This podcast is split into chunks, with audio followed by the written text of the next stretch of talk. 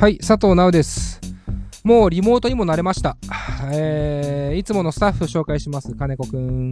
はい、金子です。ディレクターです。はい。そして岩橋。はい、岩橋です。はい。そしてまんちゅう。はい、まんちゅうです。よろしくお願いします。あの、あれだね。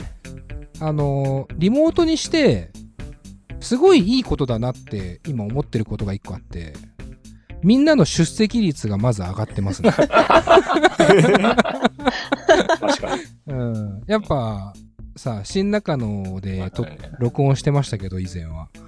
わざわざ行かなきゃいけないという 煩わしさは完全になくなってますし、これだからすげえ綺麗に撮れるようになったらめっちゃいいんだろうね。最高。ううんん。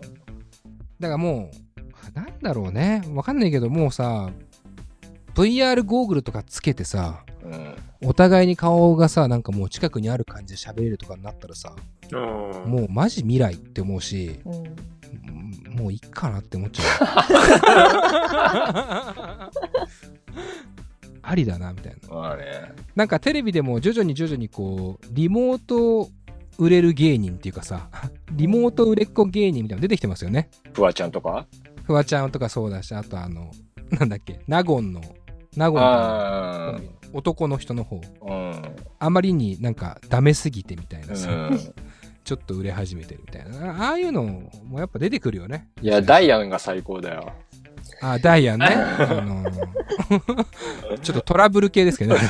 ハプニング、ハプニング系でめっちゃバズってましたけど。最近あのーかまいたちの山内さんが、なんかの番組出てた時に、あのーこないだ、みたいな、その、最近何してんの？みたいなことを MC に振られて、あのーまあ、基本的には子供と遊んでるのと、あと面白いことで、みたいな、あの面白いとこだけ聞こえないふりをするって、あの、回線乱れたふりをして。その、いやいや、ごめん、山内聞こえんかったわってなるじゃん。うん面白いとこだけ聞こえんかったわってなって、うん で、あ、ごめんなさい。ちょっともう一回行きますね。とか言って、2回目は嫌なんですけど、子供と遊んでるのと、あと、みたいな。ですね。とか言って。今めちゃめちゃ面白いこと言ったんですけど、みたいな。いや、お前さう、んお前さ、ちょっと待って、うんこれ、俺ら画面あるからいいんだけど、いや、だから今、金子さんがちゃんと笑い声入れてくれてるから大丈夫だなって思いながら、2ちゃんと回目は判断してる。、2回目はやべえなと思ったよ。判断してる。だから2回やってるしね。判断してるリモートに慣れてきてんのよ。うん。2回やんないと普通にわかんないから。わかんない。慣れてきてます。あと、名指しで呼ばないと誰も反応しないから。そうそうそう。そう大事だよなと思いますけど。適応していかないと。適応していきましょう。うん。えー、オープニングトーク、内容として、ちょっと1個、ツイッターで予告してしまったオープニングトークいいよ、そっちがでいいよ。あって、それにします？うん。結構さ、このドラマの話は、僕らのラジオでも結構してますけど、古畑任三郎ね、はい。えーまず古畑任三郎ってみんな見てるんだっけ？見てない人は誰？この中で。いないのね。岩橋くんいないのね。本当だな。あの、スマップのやつだけ見ました。それはあー見てるって言わないよ。正式には。まあでもいいでしょう。まあいいでしょう。古畑、バーサススマッパしてんだね。うんあ、そうです。うん。えっ、ー、と、まんちゅうは？もう私はもう、同世代ですかまあそうです。ああ、偉い。ら。はい。よかった偉いです。バッチリ。これはまあ、もう僕ら、今、は1985年生まれですけど、僕は。僕も金子さんも。なんですか？見てない人いないでしょ？同世代で。うんおそらく。僕は日本一面白いドラマだと思ってますよ。うん。歴代で。うん。歴代1位ぐらい好きなドラマ。なので、まあ、古畑任三郎に関しては喋らなきゃいけないと。で、それが、今、えー、何ですか？新キャスト？うん。キャスト入れ替えで復活へみたいな感じのことですよね。噂だよ。ね。噂です。よ。噂話なんで、ぶっちゃけ、あの、僕相手にもしてないんポースですけど。ポですから。ええ、でもなんか結構ニュースになってませんでした？え結構なってます。ですよね。ポースポがソースなんですよ。そうなのか。だからその、トースポへの信頼感はまあ人によるけど、でもやっぱトースポってさ、やっぱそそこも含めて、まあ、まあね。まあ噂半分っていうかさ、まあ話題作り的なね。それで楽ししむしメディアだから。はい。それは金子さんの見解で。俺は言ってないから別にその。えーっと、で、それの主演が阿部寛や小田切丈やとかね、うん。えー言われてると。うん。で、三谷さん、三谷幸喜さんっていうね、まあこううん脚本家、えーも、まあなんか、了承してるらしいと。うんね？っていうことなんですよ。これまず、えー、まあ金子さんの意見も聞きたいですけどね。え聞きたいですけど、僕の意見から言わせてもらうと、えうん。何言ってんのって話です。そもそもですよ。古畑任三郎をリメイク？復活？ふざけるなと。うん。しなくていいよ、まず。まずする必要全くないです、僕は。うん。古畑任三郎。で、田村正和さんでやる。も、もともとの主演は田村正和さん。もう、モノマネでおなじみですね。ハンマーカンマーでおなじみのね。違う違う。違う違う。もうあれひどい、ほんと。ハンマーカンマーでおなじみ。ザコシさんがやるとそうなる。えー、古畑にも、えーですよね。こうえー、もうできねえけど。やろうと思ったけど。えー、その田村正和さんがやらない時点で、僕はまずなしです。で、意見として一個あるのは、なんで古畑任三郎じゃなきゃいけないの？って思ってるんですよ。うん。僕の理想で言うと、三谷さんがもし脚本をやるのであれば、田村正和さんが古畑任三郎として、警部として、警部補としての、まあ、役目を終えた後の話とかならわかる。うん。で、その、古畑警部にさ、こう、ちょっと最後の方、晩年ついてた若手警部がいて、その人は、こう、古畑から、その推理力をしっかりと学んでいて、で、その古畑を後継するような形で新しい刑事ドラマをやるんだったら俺はテンションが上がります。うん。で、そこには、例えば、ありきりの石井さんとかが、こう、ちょっと偉くなっていてとか、うん。西村雅彦さんが今泉警部で、なんかわかんないけど、警視総監になっててとか、うん。そういうことならわかんのよ。なんで古畑任三郎をやろうとするんだよ。だって、もうみんな、えーってなるじゃん。でもそれは違うじゃん。全く。俺、意味が全く違うと思うんだよ。うん。だそこをなんでわざわざ同じ警部でやろうとするんだろうっていうのが僕の意見です。だから、リメイクではなくて続編をやってほしいです。古畑任三郎ではない警部の名前で。うん。だったら、結構楽しみです、俺は。うん。うん。俺、これは俺の意見。すっごいわかります。いやー、ありがとうんう。マンチ俺は、それはでも、わかるよ、気持ちは。うん。でも俺はそうでもないかな。ああ、ど、どっちの意見？どういう意見ですか？俺は、やれる、面白くできるもんならしてみろよって思う。いやー、でもなんかね、俺ね、フラータが好きすぎて、それはなんかねうん、冒涜に近く見えてしまう。いや、でもそれ、で、古畑任三郎の、田村正和の古畑任三郎がなかったことにされるんだとしたら超嫌だよ。うんでも、うん評価はむしろ上がるじゃない。これには超えられねえよっていう評価にしかなんないと俺は思ってるから。いや、それはそうなんだ。それはそうなんだけど、俺は、田村正和さんが、初代古畑任三郎とか言われるのは超嫌だ。うんまあ違うんですよ。僕は、田村正和イコール古畑任三郎じゃないよ。古畑任三郎イコール田村正和ではあるんだよ、でも。そこはね、俺ね、崩せないんだよ。気持ちとしては。でももうすでに一回さ、や、やらかしちゃってるじゃないですか。なんか中学、た古畑、ああ、中学生だっけ？中学生古畑任三郎みたいなやつ。あれはいいのよ。だって、いいいや、だって、その、知らないから。その頃の古畑を。まあまあね。うんどうされたって、あ、そうなんですねって、俺は思うしかないと思うわけ。うん。で、ドラマとして面白いかどうかは別ね。これは愛情の話。うん。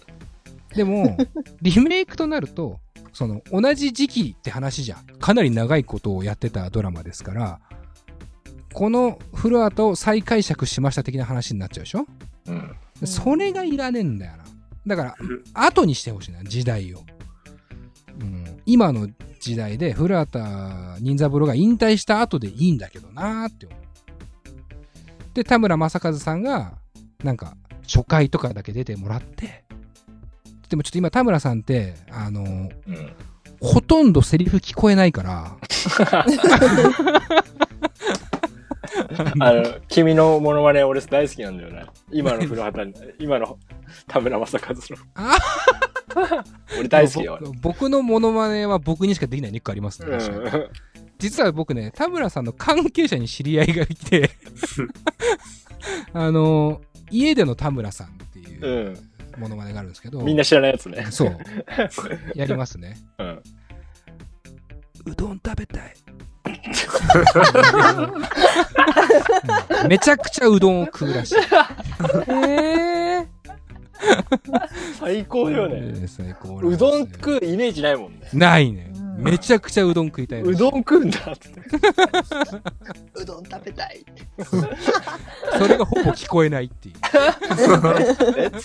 なんか、なんか俺ね、こういうことをやって笑って、田村さんももう76とかそうだよね。何かあったらね。そうなのよう。ん。とは思うけど、まあいいよな。うん 大好きなんだもん。本当に大好き。あの、ちなみに僕、田村正和さんの事務所の名刺持ってますからね。へえ。うん、それはその僕の関係者にちょっとお願いしたんですけど、名刺だけくださいっつってお願いしたんですけど、まあだからそんな、えー、だから田村さんがちょっと出てきて、あの、最初のオープニングは1回ぐらいやってほしいかなと思うかな。うん。だったら、見たい。うん。それ以外は、見ますけど、もしやったら。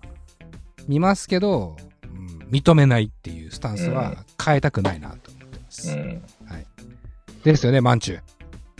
あいや、私は、もう、あの、あれです、金田一少年の事件簿とかもやったじゃないですか。いろんなキャストが。ああ、そっか、はいはい。もう、ああいうのを見る感覚で乗り越えていくしかないって思ってます。ああ、なるほど。なんか、乗り越えていくしかないって言うと、なんか今のこう、なんだろうね。コロナをね。ステイホームみたいな言い方すんのよ。もうしょうがないんで、そう、世の中の流れはそうなんで、もう乗り越えていくしかない。そうな。まあ、見ちゃうしね、結局見見るんだけど、やったら。うん。いや見ますよ。絶対見るんだけど結 めちゃくちゃ面白かったら笑っちゃうね。こっちの方がいいじゃんとか言って。でそれはそれでいいしね。それはそれでね、うん嬉しいね。それはそれでいいと思うよんめちゃくちゃいいよね。うん嬉しいことだね。まあ、ということで、まあ、フラータのお話はちょっとさせていただきました。えっ、と、教えてナウナウっていうのをやってるんですよ。ハッシュ、ハッシュタグ教えてナウナウで僕が質問に答えるっていう。うんで、あの僕の完全な、えー自分だけの見解で答えてるだけです。だからはい。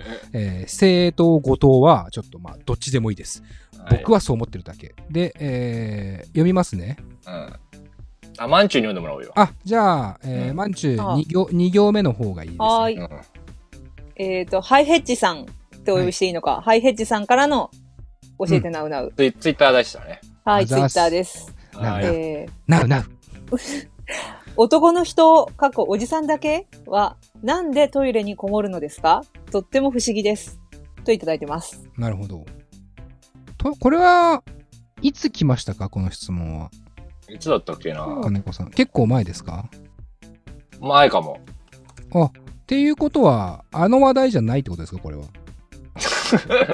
あ そうかも。6月5日に来てああ。そうなんだ。え6月5日なの？ああ、うんじゃあ、予言者だ。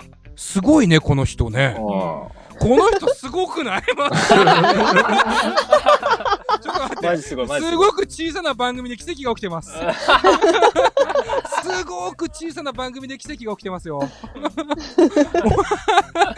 それはだから、そうなってくると、いや、これ、6月5日なの？そうなってくると、答えは一つですよ。せするため。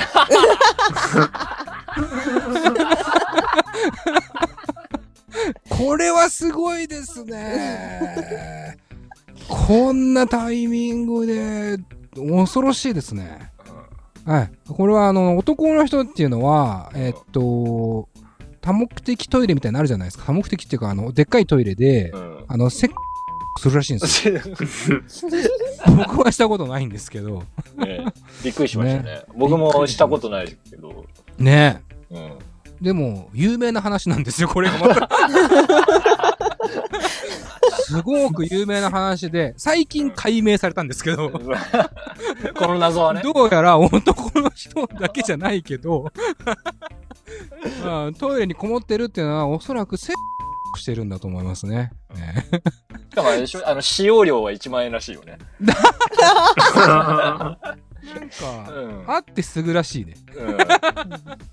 あの、割とそんな長時間じゃないっていう噂ですよ、ね。噂です。15分ぐらいで終わる時もあるい。いや、なんかほんとね、俺この話題もう嫌なんだけど。いや、まさかだって俺、その話題振ってんのかと思って、たのよ。うん。でも、この質問それより前に来てんだもんね。うんいや、これね、あちょっとだけ話させてください。はい。あの、みんな、不倫大好きでしょ？うん。不倫ネタね。不倫ネタ。要は不定系、うん不定行動を働いたみたいなやつ。不倫浮気。あのー僕ね、友達でもない人の家庭事情にマジで興味がないんですよね。よくみんな興味あんね。知ってんの？だって、わかんないじゃん。俺、なんかもう言うけど、渡部さん、ね、アンジャッシュの渡部さんの話ですよ。で、僕ね、あの、小島さんとか、それこそ王様のブランチの佐藤しおりさんとか、涙ながらに説教だったりとか、こうね、笑顔でお伝えしますみたいな、こういうことがあったりとかしてるし、そもそも人力車という事務所の方にとてもお世話になっていた時期もあって、今後もお世話になりたい気持ちもあるから、そこに対しては100%、うん同情というか、大変だなと思ってますよ。ただ、その、これ今収録日6月14日の日曜日ですけど、その、渡部さんの不倫の内容みたいなものがすごく、えー報道されたりしてるでしょ？でも、そんなのさ、わかんなくない？例えば、その奥さんと渡部さんが、どういう関係なのか、家庭内の事情がどうなのか、でそこの事実関係がどういうふうに二人の中で共有されてるのかなんか知らないし、興味ねえじゃん。その人の家庭。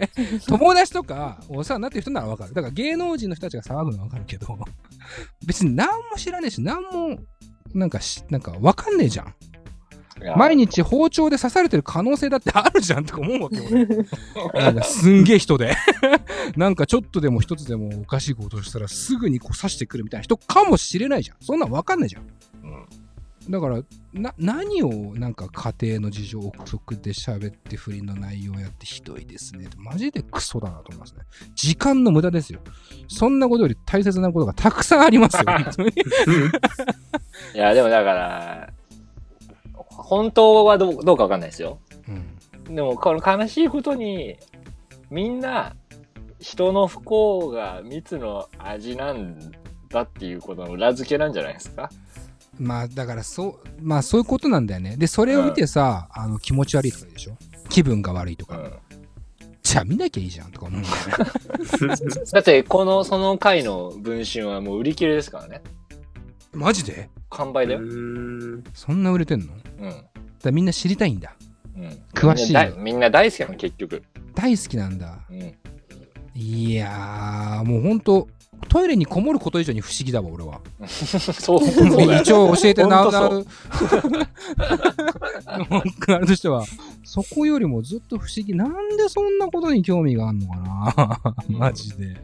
一切ないです。僕、基本ね、不倫に関して、レディオ DTM でもたまにこう、ネタ的に喋りますけど、時事問題っていうか、時事ネタとして。一回も興味を持ったことないと思うわ。あと、極論ですけど、勝手にしろや。別に不倫したっていいだろ。うん。その奥さんを傷つけて、関係者を傷つけて迷惑かけてるだけだから。うんその責任は自分で取るから。勝手にしろよ。お前モテんだろ？って思うもん。別にいいよっていう。俺らがとやかく言うことじゃないっていうえ？のがあるけど、ただ、そのトイレにこもるっていうのは、セックスをすることらしい。っていうのは解明されたから、そこだけは感謝してる。お前も助かっちゃってんじゃねえかよ。ハイヘッジさんっていうのかな？この人がすげえんだよな。うん。まあまあ。おめでとはい。というわけで、えー、また他に教えてほしいことがあれば、う。予言者募集だよね。SS SNS で教えてなうなうっていうハッシュタグで参加してください。よろしくお願いします。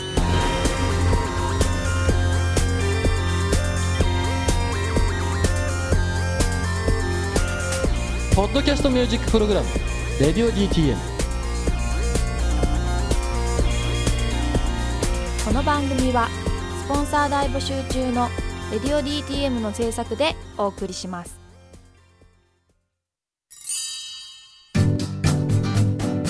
現在「レディオ DTM」では番組で流す CM スポットの枠を販売しております。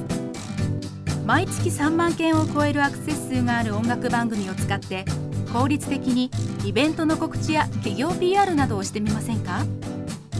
詳しくは番組サイト内の特設ページをご覧ください。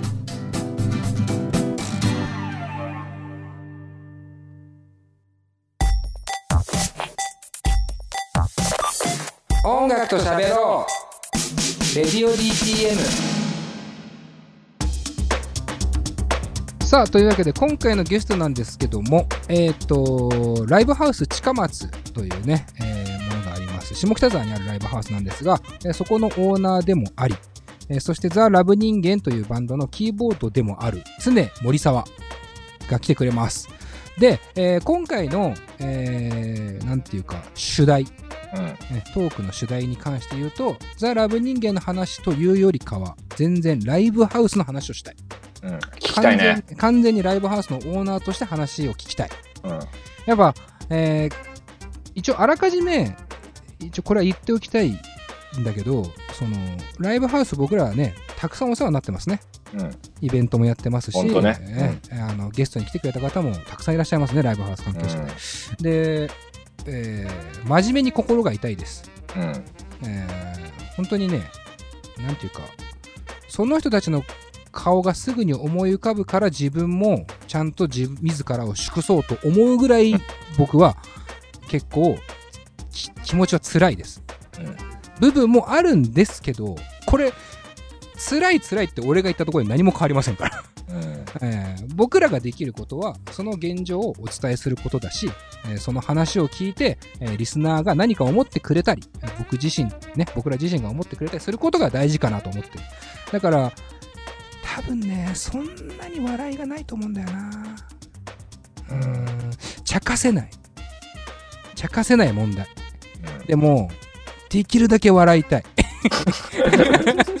と思っているテンションでやります。だからあの深刻な内容とか、えーもちろん出てくる可能性はあるけど話の中で、あくまで前向きに、えー明るいテンションで話ができればと僕は努めますうん。そこに対して別に批判しようが何でもいいですけど、あの、僕らはそういうテンションで臨みますんで、その点踏まえた上で、あの、ライブハウスの現状、近松っていう一つ、たった一つの、えー例ではありますが、えーみんな知ってもらって、えーもろもろ感じてもらえればと思っております。はい。